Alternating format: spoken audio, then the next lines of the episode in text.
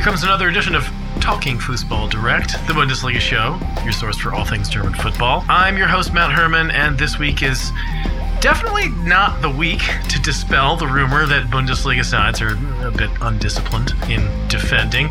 Just the 3.77 goals per game on match day 11. With me this week to revel in the full throttle, all out attack is none other than Terry Duffelen. T, how, how'd you like the offensive explosion this weekend? High five, man. Woo! Yeah, I'm loving it. I'm absolutely loving all of these goals going on in all over the show.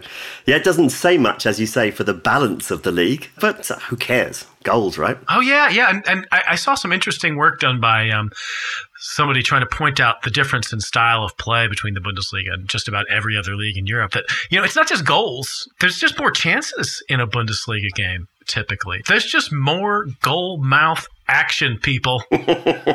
Yeah, I think there's something in that. To be fair, I mean, oh, well, I'm sure if they've done the work and got the numbers to produce it, then there certainly is. But, but uh, I feel instinctively that the Bundesliga remains a fast-paced league. The football is quick, and so therefore, lots of stuff happens in it. You watch a La Liga game, which for me, now generalising massively here, but I enjoy watching La Liga, but it is more sedate, I think, more languid in its approach, which has its definite benefits. But yeah, give me some fast-paced Bundesliga nonsense anytime.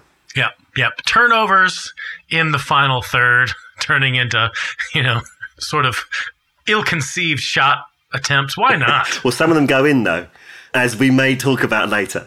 I know, I know. Luca Tuzar, for example. okay, uh, we'll be right back with uh, the best and the rest of Matchday 11. In the meantime, do subscribe to the podcast. Leave us a five star rating if you love us. And if you really love us, become a supporter on Patreon. We've got tons of timeless content over there, and you can help us set our agenda for the World Cup break. Just consider it.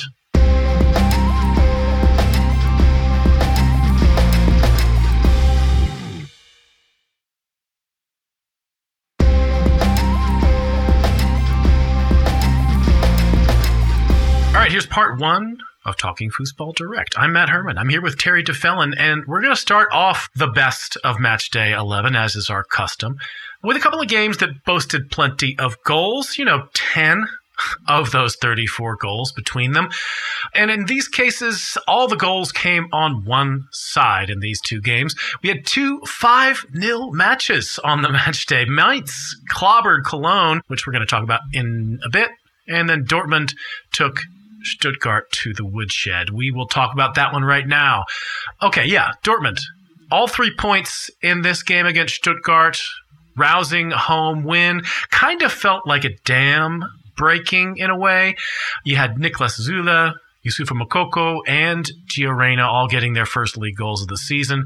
You had Jude Bellingham, who not his first goal of the season, but his first brace of the season, basically you know, we've seen him put a stamp on a game a number of times, but this game was a real, you know, a real belter from him, I thought. They also, however, they made life really hard for VfB with their press, which is, you know, an aspect that Edin Terzic, their coach, devoted some specific praise to after the game. Terry, we all know, you know, especially that we can't ever get too comfortable with life as a Dortmund fan, but this kind of felt like the first time that this new form of BVB, whatever it is, whatever Terzic is, is trying to put together with this squad, really hit its stride. Does this sort of feel like a glimmer of what could be to come if things go well? I think it's certainly an example of what is trying to be achieved, put it that way. I don't really believe that football teams turn corners anymore. Uh, take corners, yes, but not turn corners. I think that that's just a bit of narrative that's put in there.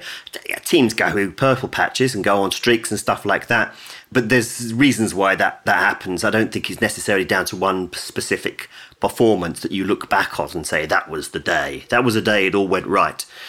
We've had Dortmund, we, I apologise for the bias, Dortmund have had one of those performances where everything just seems to have just clicked. It was a complete performance. I don't think it's a coincidence for me that Moukoko is now seems to be the first choice. I think it was fairly clear, it was becoming quite evident even before the Revier derby that Moukoko actually probably should be playing in that number nine position, even though he's inexperienced and even though you know he's somewhat diminutive.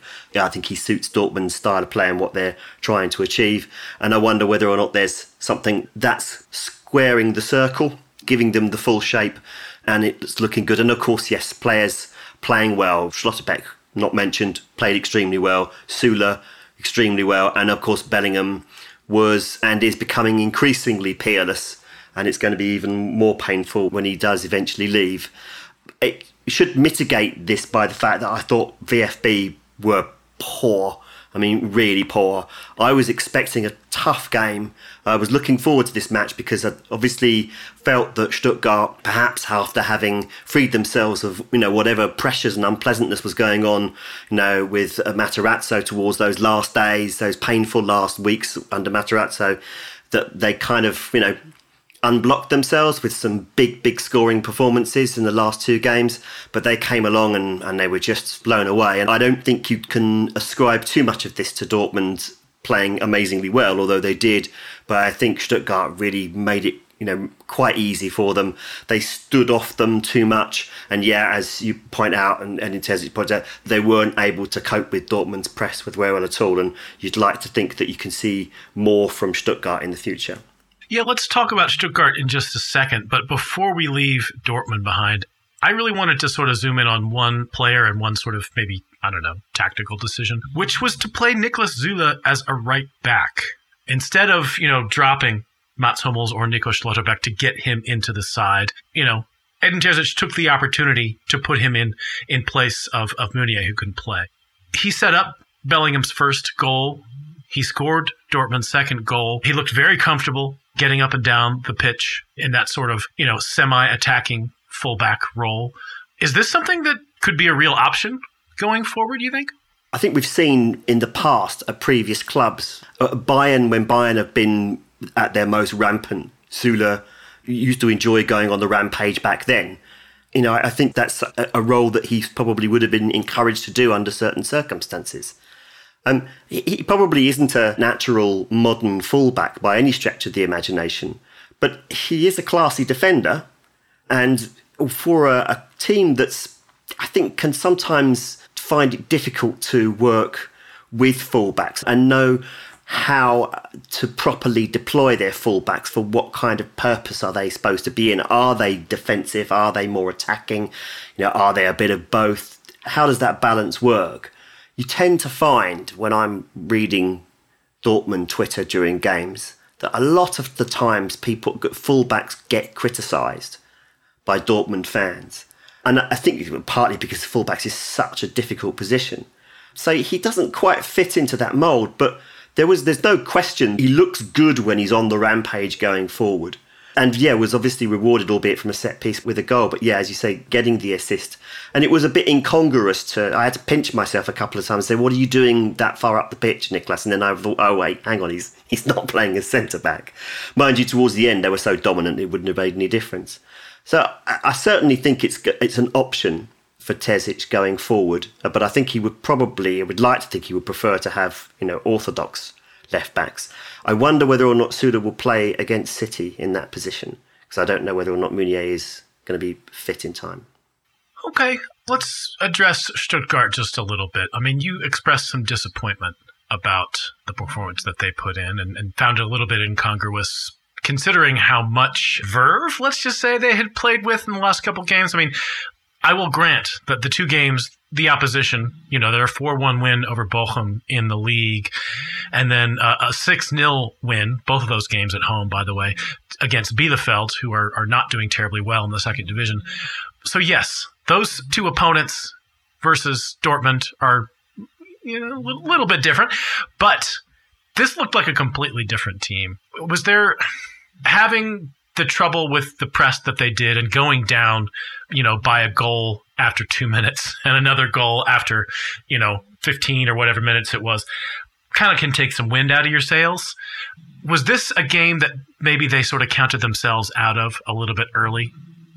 Yes, bluntly. I mean, the manner of the first goal. I mean, it was a, from a Dortmund perspective, it was it was a lovely combination move and a terrific finish by Jude Bellingham. But I mean, the space and time. I mean, he could have, you know, he could have sat down at a picnic with the time and space that he had, you know, to take a shot. And that was at two minutes, and you you need to be straight out of the blocks, don't you? It's, I mean, this is like elite level football 101. You don't, you, you can't just ease your way into a football match. And that was disappointing to see there because there is quality in that side but yeah there just didn't seem to be either whether it was whether it was mindset or, or what have you but they should have been aware that they're going to the Westfalen it's a full house you know, Dortmund are hungry to make up points and they'll be wary of you. They're going to look at Stuttgart and see these guys have rediscovered some form. They got some spirit back. They're going to be tough opponents, and we're going to have to come straight at them. And they weren't prepared, and that's that's disappointing. At least from what we hear, which is to say, some quotes from Sven Mislintat, their uh, sporting director or whatever his title is these days. Michael Wimmer, the interim coach who they've put in charge for the time being, is going to stick around until the World Cup break. It's possible he has a chance to keep the job on a permanent basis if things go reasonably well. Do you think that's uh, an, an all right idea, or should they be looking for something a bit more long term? I know that there's been some disagreement behind the scenes about whether they should look for a quick fix or look for a long term fix or stick with Wimmer, etc it would be disappointing, as a word I keep using a lot, don't I, with Stuttgart? It would be a shame to ditch the guy after one poor performance. I think you need to show some understanding of the difficult situation that he's inherited and that things aren't going to go well all the time. They're through to the next round of the Cup. They picked up three points last week. Things could be far, far worse from them, and I don't think it does to overreact.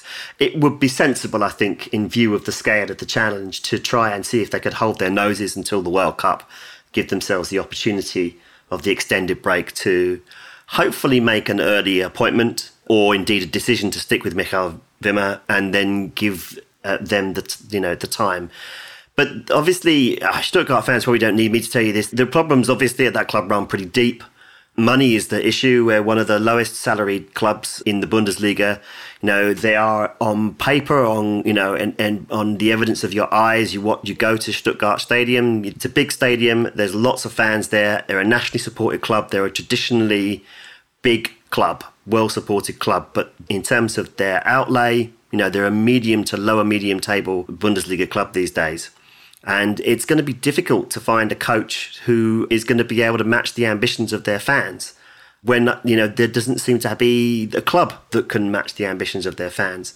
So it's a cautionary tale, I think, for a lot of the bigger clubs that are going through these kind of problems, you know, and a cautionary tale for the existing big clubs that aren't going through these kind of problems as just how far you can fall in the Bundesliga. Mm-hmm. Yeah, well, Stuttgart will have their hands full next week. They're playing at home to Augsburg. That's a pretty big one. Dortmund, they've already got to play on Tuesday, as you mentioned a moment ago. They are playing at home to Manchester City. They do have a five point gap over Sevilla and Copenhagen.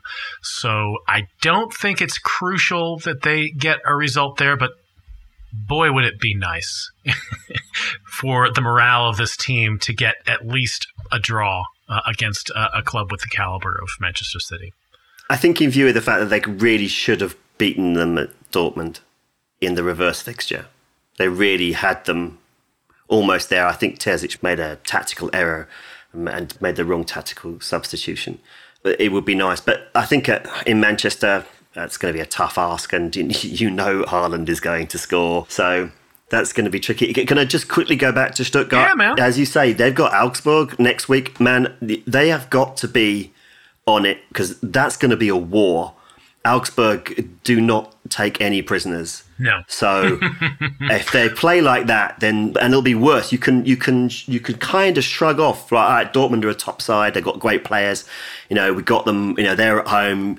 It was a bad day in the office. You lose to Augsburg two three nil to that bunch that's going to hurt big time. It's going to really affect your season. So Stuttgart need to go in there and they need to roll their sleeves up, have some rum beforehand, and get ready for a fight. I'm being metaphorical. I don't mean actual rum, but you know. you know, I think the, the, the the British sailor of the, the early 19th century in you is uh, if you it runs deep. It's that's the that's the persona that you need to adopt when you go when you play Augs, when you play this season's Augsburgs because they are they are tough hombres. All right, well, let's move over and talk about the other big honking win of the weekend. This one went the way of Mainz 05. They move into sixth place on the table after beating Cologne 5 0. Mainz actually hadn't scored more than two goals in a single game in any league uh, match this season, so this was kind of a gusher for them as well. Uh, the, this game took a turn midway through the first half when Luca Kilian got himself sent off for a second yellow card, with the game 1 0 to Mainz at the time. And as you might expect, a lot of one way traffic for them the rest of the game. Terry, what do you make of Mainz at the moment? I mean, they have been a tough out all year, as they have been you know, for the last year and a half, ever since Bo Svensson took over. But this was different. Is it, do we just want to blame this all on the red card, or is there something else happening here with Mainz? No, I think that there's something else happening here with Mainz. I think that it is admirable how they were able to put their foot on Cologne's neck in this coming up with all the violent imagery, aren't I, at the moment? Let me just change that down a little bit there. Let's, let's you know, come on. Think about, let's, think let's, about candles yeah, and plush toys, yeah, hot baths. Think of the children. Think of the children. Mm-hmm. I, I, think Mainz were, uh, it's admirable how they were able to uh, press their advantage against Cologne, take advantage of the fact that they had that, that extra man. And as you say, Matt, they've been on an upward curve pretty much since Bo Svensson's taken over, and it does look like it might be all coming together at that time. And uh, you could possibly look at this as maybe being a bit of a statement win, and you know, laying down that marker to suggest that they're, they're comfortably going to be a top half, possibly European football next season as well. So it, it, there were some very impressive performances there. Particularly, I thought I I, oh, I do love watching Jae-sung Lee. He's just a just a, such a smooth player to watch and you know it was just a very professional performance. Admittedly, you know, against I think a Cologne side that was quite brittle after it lost its its man, and I think Steffen Baumgart might want to be looking to see what can be done about managing situations when you've lost ten men. But yeah, it was pretty spectacular fall from Luca Kilian conceding the penalty, if I remember rightly, and then obviously getting sent off too. Yeah, speaking of Cologne feeling a little bit brittle at the moment, they have kind of got themselves into a, a negative spiral lately. I mean, if, if you include their their back to back losses to uh, Partizan in the uh, Europa Conference League, they have lost four of five across all competitions in, in recent weeks. Is this maybe fatigue catching up to them? Is this, you know, something else? Well, I mean, I suppose you could maybe you could look at the intense style of play that their coach gives them, and and maybe look to that to see whether or not maybe yeah, with playing games effectively twice a week mm-hmm. this season. They're not the only club that's having that problem, but there are, you know, one of the clubs that's maybe not dealing with the problem as well as others. They certainly looked fatigued, didn't they? But then I guess when you're being hammered, you know, five 0 you are going to look, t- you are going to start looking tired, and then you lose a guy after half an hour. I have to believe that Steffen Baumgart's, you know, just got a good team together, but they're not. How do we put this uh, diplomatically? this is not a squad that is a top six squad. It is a comfortable mid-table squad. They're going to lose games. They're going to win games. And that's that. I mean, as a Crystal Palace fan, I know exactly how that feels. So they'll have good games, they'll have bad games. They'll have good games that they win, good games that they lose. That's just, just life as a mid-table team. So I, I think we just just have to put a bit of perspective in there. And I refuse to accept that any team that has Steffen Tigges in it is a bad team. I just that's that's I'm just putting that down there. Tigges equals good times. Uh, okay, so Cologne they're facing a trip to Czechia. They're playing against Slovácko. They it's pretty much a must-win game for them if they want to go anywhere in this uh, Europa Conference League. That's on Thursday. Okay, move over to Freiburg. Freiburg, unlike Cologne have been dealing with their, you know, exertions across competitions much, much better. They were 2 0 winners in a pair of 2 0 wins that we'll be talking about here in part one of the show. They were 2 0 winners over SV Werder Bremen. That means that they hang on to third place. Uh, this is another game where you, that you could say was pretty significantly changed by a red card. Marco Friedl committed a last man foul on Michael Gregoritsch in this one, which meant his day was over after less than 15 minutes. Not a great move. Lots and lots of chances for Freiburg. They didn't actually convert one of them until almost the hour mark. You know, Freiburg, shockingly consistent considering you know, the stature of this team, how often they have played. They've done nothing but win in the Europa League. They had a little bit of a scare at home to St. Pauli in the cup at midweek, but they ended up going through. Like, what's it going to take to stop Freiburg? Uh, Bayern Munich. okay, yeah, as, as we saw last week. week. Sure. Yeah, yeah, yeah. But there's only one Bayern. Uh, Munich. but they don't they don't play Bayern Munich every week. So yes, only themselves. They can only stop themselves. at rotations issues, suspensions, and injuries are, are are all that really stands in the way from Freiburg and. Well, almost anything really. I mean, I, you, they're in the cup, as you say. So they still got a good opportunity for the cup, and you, I think we must be looking at Freiburg as Champions League contenders, Champions League qualification contenders, certainly. Yeah, I've been fulsome in my praise about Freiburg, and it is it's difficult to talk about them too much because there isn't a great deal that, that they do wrong and we're at we're, I think we're past the point now where it's like well little Freiburg and Freiburg are sort of like a small sort of club that usually spends most of its time looking over its shoulder. I mean this is a club that's just moved to a brand new stadium. It's got a fantastic academy system. It's got a great recruitment. It's got everything working as it should be. This is a, a, a proper functioning Bundesliga football club and European football club that is getting everything that it deserves. So, so there's not much more to say than that. I mean, apart from just to encourage people to try and get away from any of the uh, old-fashioned narratives about about Freiburg. I mean, it's, it's, unfortunately, you can't be more general than that. I mean, leave it for the analysts to tell you why they're so good. But the fact is, they are for sure. They can win their group if they uh, win against. Uh Olympiacos this week in Europe. Well, we don't know how good they are, do we, Matt? Really? I mean, we know they're probably not as good as probably not as good as Bayern, but I mean, you know, because they got hammered by Bayern. But I mean, like, I mean, in terms of Europa League, what's their upper limit? Like, I mean, I could see quarterfinals in the Europa League. That wouldn't, for me, that doesn't seem a stretch. The lack of experience in this at that level is probably what might work against them. But you know, we don't know how good they are really. Yeah, and and you know, considering the way things are going in the Champions League this year with some of the pretty big teams not playing well. I mean, they they could be up against, you know, Barcelona or Juventus or, you know, Atletico in the uh, Europa League. That would put them into a, a very new frame if they could get a piece of one of those teams and beat them. I mean, apparently Juve are an absolute toilet. I mean, you were, I would, you'd expect Freiburg to give Juve a, a game this season's Juve, definitely. Yeah. Um, Barcelona less so. I think I think a certain R Lewandowski might have a few things to say about that. They they've got some players, but yeah, I mean, it, it is the point is is that that they are not out of place. They and, and, should not be seen as being out of place. They're in a considerably better financial position than those clubs as well. It should be said.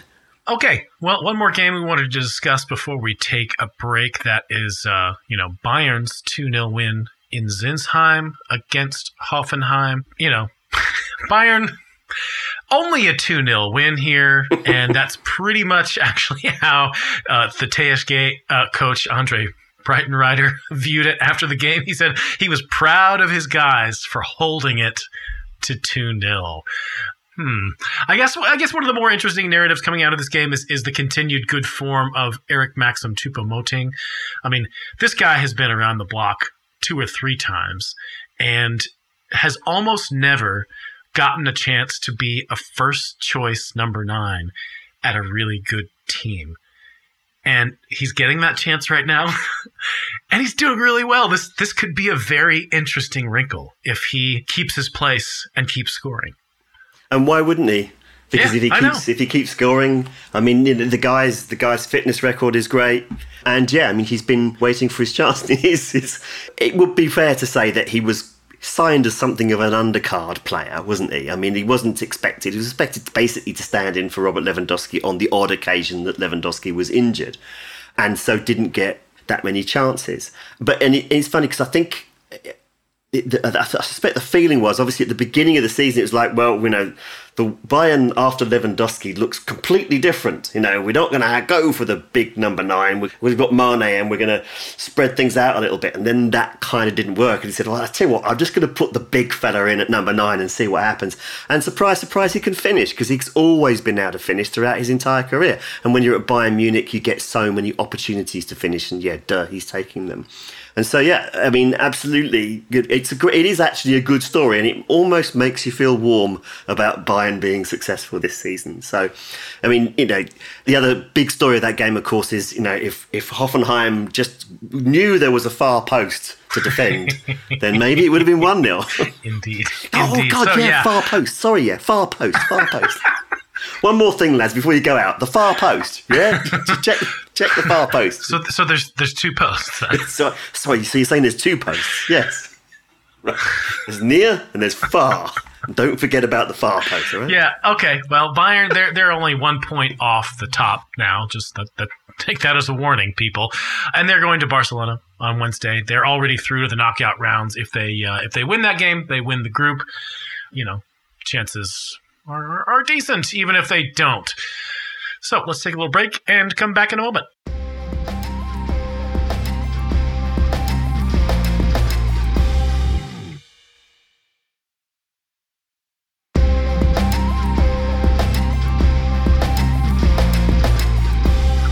Here comes part two of Talking Foosball Direct, part where we talk about the rest of the match day just gone. This is match day 11. I am Matt Herman. I'm here with Terry Duffelen. I think we should probably start with the team that are still on top of the table, although things have, have tightened considerably, as I mentioned just before the break. That's uh, FC Union Berlin. They lost 2 1 away to Bochum. I'm told that you had a lot of time for this game, despite the fact that um, by by this weekend's terms, this was a game absolutely starved of goals, only three. I watched probably the first. Oh, no, I, I watched probably the last, I don't know, 30, 35 minutes of this one, so I did not uh, see it in its full duration. But it definitely was competitive toward the end after Union got themselves on the board and put a little bit more pressure on Bochum. Yeah, it was a super competitive game, this one. It hinged, I think, on the, what was it, 17th minute it was, Ivan Ordets. I can't remember the, it was Harborough. Yes, it was Harborough who, who he tackled. Tackles being a loose term. So he was given a yellow card for what was a studs up challenge right into Harborough's ankle, and and in the end, Harborough had to leave the field. And certainly, my initial reaction was, oof, blimey, that could have been a red and even the comms team were of the view that that might have might end up going upstairs to be reviewed, but it didn't, and they stuck with the on-field decision. On reflection, I think it was a very very hard yellow, but probably just not quite. I'm not, I'm not certain I'd characterise it as as violent conduct or serious foul play. But blimey, it was close, and I wouldn't have been surprised. I, I don't think that there would have been too many complaints if that had been a red card, but it wasn't and Bochum continued to play well. Uh, I think the game really, I mean, it kind of changed to a degree. I mean, they took the lead, Hofmann, with a cracking goal just before half time, but I think the, the momentum shifted when they, they put Holtmann on towards the end of the game. And obviously, we know how much pace that guy's got, and he was able to get behind what was a pretty tired Union defence.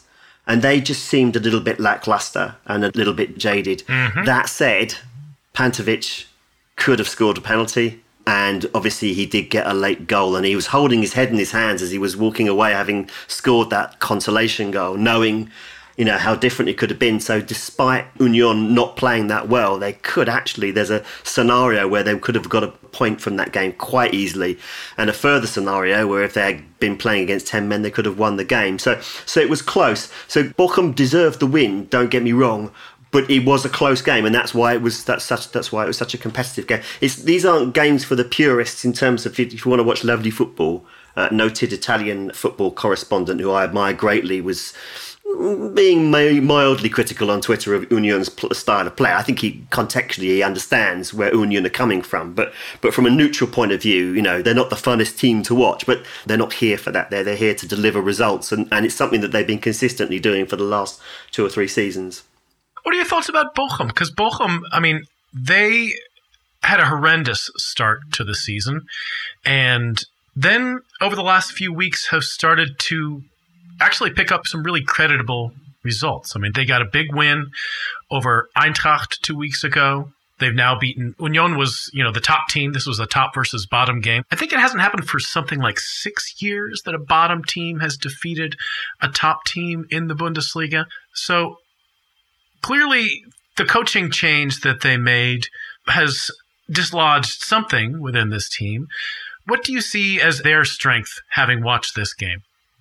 Well, I, I, I, must confess, I've not watched a great deal of them beforehand, but they're kind of working on the assumption that they were running out of steam under Thomas Reis, who only was able to take them so far. So, uh, new coaches come in, give them some new ideas, gives them a little bit of extra spring in the step, maybe, you know, a few you know, a few ideas, but really it's the same squad of players. They've got tremendous spirit, they've got tremendous togetherness, but those are kind of like your basic entry for Bundesliga, right? Uh, or, or any uh, you know top level football, professional football. You know you have to have that. Do they have any more? The two lads who played either side of Hofmann, I thought were pretty were pretty tasty to watch. Osei Tutu and Antwi Adjei, who I thought were very very lively. If if he could find a way of uh, getting them to finish off some chances, then I think that they've that that's a forward line that's got some promise. But yeah, I mean they were playing the Union side, who I think you know when they play badly can be quite bad, and were able to take advantage of that. And they, and again, as I said, they, they could have lost it. So I, I wouldn't want to be overly optimistic about their chances of, of survival in, in the Bundesliga. If I'm if I'm being blunt with you, but you know. Uh, certainly, they've got the right spirit, and they and the coach seems to be with them, and they're with the coach. So they're certainly off to a good start under the new coach. Yeah, I, I, think it's probably too early to say that Thomas Letsch is a, a miracle worker, but the fact that just a few weeks ago it was looking like they were just going to be utterly marooned at the bottom and, and sort of lose touch with the rest of the table, you know, now they've leapfrogged Schalke, and that looks very different. Speaking of Schalke, uh, Schalke actually. you know, this is probably the best Schalke have played in, in quite some time and truthfully, the worst Hertha have played in quite some time, considering, you know, how many near misses Hertha have had with, with better results. But nonetheless, a 2 1 win at home for Hertha on this Sunday. Schalke definitely made it interesting. They had a couple of goals disallowed in the first half for, you know, uh, offside and, and I believe a foul, the second one. And then, you know, after Hertha had taken the lead, they did get one back through a goal through Florent Mollet, but um, at long last, Wilfried Kanga who has been starting, I think, something like eight or nine out of the 11 first games for Hertha at striker. His, you know, he was just bought from Young Boys in the summer, and they've been giving a lot of time to uh, get on the board, and he finally got on the board with just you know three minutes or so left in this game. Once again, a super puzzling game in that whatever Schalke were doing, they were doing it a lot better than they had been lately. And, and Hertha seemed to really struggle to get going in terms of stringing together passes in the attacking third. What did you make of this game and, and did you find it as confounding as I did? Yeah, we, we joked about this game on the Sound of Football podcast last Monday because we were we were talking about what games we'd be previewing in our newsletter, and, and Graham was suggesting previewing this one, and I And I said, I said, don't. And then you contacted me and said, oh, do you want to do Talking Football? And I thought, oh, I better watch this game then, hadn't I? but with that in mind, then I was obviously pleasantly surprised because it, it was it was a game that had some incident. That that disallowed goal was a beaut. What a beaut. Yeah. Um, and what a shame. I never really le- learned to appreciate its beauty, but you know, I, will go there. No, I can, I can, I can completely. It, it was lovely volleyed strike from Bülter, and and VAR said that that was offside, but I think that's harsh. It's a harsh VAR deal because I mean I appreciate you know it probably did come off the lad's studs, but you don't, I don't know. I don't think you can say 100% that it did or it didn't. Anyway, it doesn't matter because the decision has been made and Hertha won, and that's why this is a happy podcast. That's all good. Yeah, no, I mean, both both teams in a bad place, down at the wrong end of the table, not playing very well. Two not very good teams not playing very well. But I was pleased for Kanga, of course, because everyone loves the trier. And, you know, he's been, I, I hesitate to say he's been playing well, but I mean, he's been really putting it out there you know, all season so far. And he thoroughly deserved it, and he didn't bottle that chance, and he shrugged off those two Josh Schalke defenders like they weren't there. And you do love to see good strikers, you know, playing like that and scoring goals like that. But there was one, I think the thing that summed it up was a few minutes beforehand, there was a Hertha attack. And they must have had about three on two, and you could just see the confidence dying in their legs. You could just see they were never going to score, even though they really should have done. And uh, another team further up the table, you know, would have would, would probably have done that. And and in terms of ability, there's probably not much difference in terms of the ability of these players. It's just this is what happens when you're down there and you're not playing very well.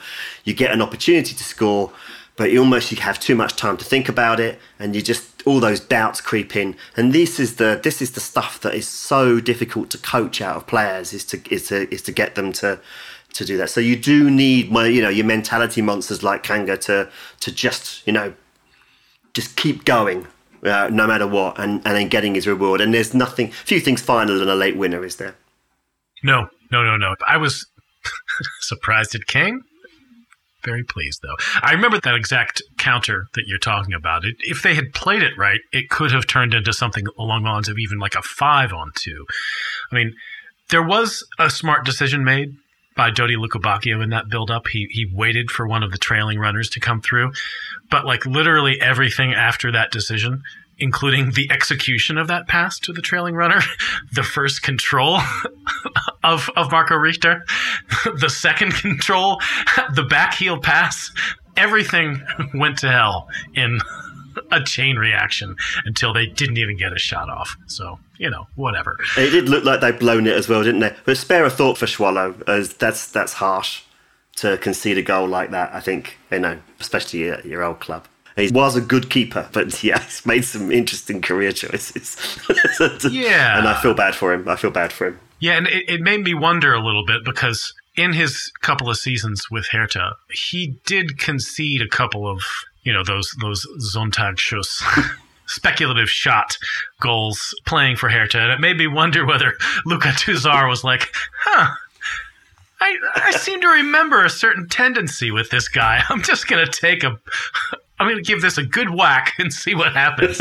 and sure enough, it just somehow dribbled under his hands. All right, there's uh, there's three more games. I mean, these are games that on another weekend I think we probably would have put a lot higher up, uh, either by lots of incident or in some cases by you know the participation of teams further up the table. But that's not this weekend. Let's see. Let's let's start with augsburg and leipzig. I mean this was a, a wild game just from the sort of you know tale of two halves perspective. I mean augsburg really came out and jumped all over over, over leipzig in this game i mean it was it was 1-0 at halftime and it was you know, 3 0 by what, the 64th minute. I was looking at this this score sort of parallel to other games as I was I was tuned into a different game, thinking like, holy holy shit. Leipzig are are falling like a house of cards. But you know, once again, red card. Red cards change games. Leipzig seemed to sort of hit their stride, especially after making a couple of uh, a couple of key substitutions. And what do you know? A 3 3 result. Indeed. And the lesson is that if you are going to be shithouses, then you need to keep your mental discipline. And Iago didn't do that. Our talking football colleague, Jasmine Baba, compared Augsburg to, uh, or likened them to a cheap Atletico Madrid, which, uh, I mean, I'm very much in favour of. I mean, and as, a, as an approach for, I mean, Augsburg, I mean, like, who likes Augsburg, right? Who outside Augsburg likes Augsburg? Okay, they are not a popular football club. They have some resources, but but a minimum amount of resources. They've got some players who can do interesting things. They're ideally set up to play in that kind of traditional Diego Simeone style. like pretty defensive, rapid transition, and like right in your face. Yeah, not afraid to do the shit housing, not afraid to roll the sleeves up and have a bit of a fight. But you've got to stay on the right side of things, otherwise it all goes horribly wrong. Because if you're going to play that kind of intensity and be that up in people's grill, you've got to have ice running through your veins. And that's the reason why these these kind of football teams do well. That's why up until fairly recently, Atleti have been you know past masters of, of this kind of football. They're struggling now a little bit because they're trying to be more than what they are. And Iago, you know, has, has just given a lesson there, and it, and it then all just completely fell apart afterwards because Leipzig have got like tons of quality, and they're not going to let an opportunity like that. But I find Augsburg an intriguing watch. You know, I don't particularly enjoy watching them play, but I think what they're doing is really, really interesting, and I'm intrigued to see where Enrico Maaßen goes from here. Yeah, I think they're not winning beauty contests with their, their football, but they are at least an interesting, engaging watch. A team you know you now have to take seriously. Let's just say. Okay, Leipzig. What, what's up with Leipzig in the Champions League? They are at home to Real Madrid on Tuesday. They have a one point lead over Shakhtar Donetsk. That'll be interesting, considering uh, considering the the opposition and uh, the fact that Donetsk well, no, Donetsk are at Celtic this week, so yeah, that one could be that could could be an interesting, a rough ride into the uh, the, the knockout stages for them. Yeah, I think they're probably well. That's going to be a difficult one, isn't it? But I mean, even when Real Madrid don't turn up for football matches, they still well, they just they never not turn up for football matches. Real Madrid. They, you know, even if they only turn up for the last fifteen minutes, they can sometimes fix whatever problems they've caused themselves. We've literally seen them do that against better teams than Leipzig. So yeah, yeah, we'll we'll see. All right. Okay. Another draw, another big score draw from the weekend. A 2 2 draw between Bayer 04 Leverkusen and VfL Wolfsburg. This one really took some turns as well, considering Leverkusen were on top early before go, then going down to two goals from Wolfsburg and then getting themselves back into the game. I mean, clearly the story of the season for both of these teams, one a little bit more notably than the other, has been digging themselves out of a hole. What do you make of these two going forward? I mean, Niko Kovac was able to weather the early storm this season. He's sticking around. He seems to have, you know, put a real emphasis on, you know, Niko Kovac like qualities. He's brought in a lot of young players who are, are more willing, perhaps, to run and press than some of the uh, more experienced players. Leverkusen, they of course did make a coaching change and now have, you know, Hugo Boss model Xabi Alonso in charge, who his you know had one good result, one bad result, and one okay result. Where are we at with these two teams? Yeah, I'll answer Wolfsburg first. I mean, I've got time for Kovac, although a lot of that is based upon what he did at Frankfurt. But they were patient with him at Frankfurt and they were rewarded. I think if Wolfsburg are patient with Kovac, then they will get whatever it is that they're trying to achieve achieved. Which I suspect is really not that much more than, you know, trying to see if they can get a sniff at some European places and maybe on a good day Champions League. But I think they're kind of you know their their ambitions have been blunted somewhat over the last few years, Wolfsburg, and, and, and we're seeing that in, in the kind of players they're bringing in and the kind of signings that they make. So that's really all I've got to say. There, they they have reverted to the grey mouse that we know and didn't particularly have much interest in, in in years past. Leverkusen is always an interesting story, isn't it? Because there's the nature of that club. Like Wolfsburg, they were regarded a fellow plastic club, although plastic with some with some heritage and pedigree. It's got to be said. And Xabi Alonso is a bold choice. He's hugely, hugely admired coach at Real Sociedad, and before considered to be. This is obviously Real Sociedad. It's sort of like second team, not not the first team. Uh, considered to be, you know, an upcoming coach destined to, to, to go to the top. And Leverkusen, on the surface, is a fantastic choice for him because they're a club of some means. They play European football. They technically challenge for honours, although, as we know, they, they don't win them, but they certainly try. And, you know, they've got the ambitions, I think, to meet his ambitions.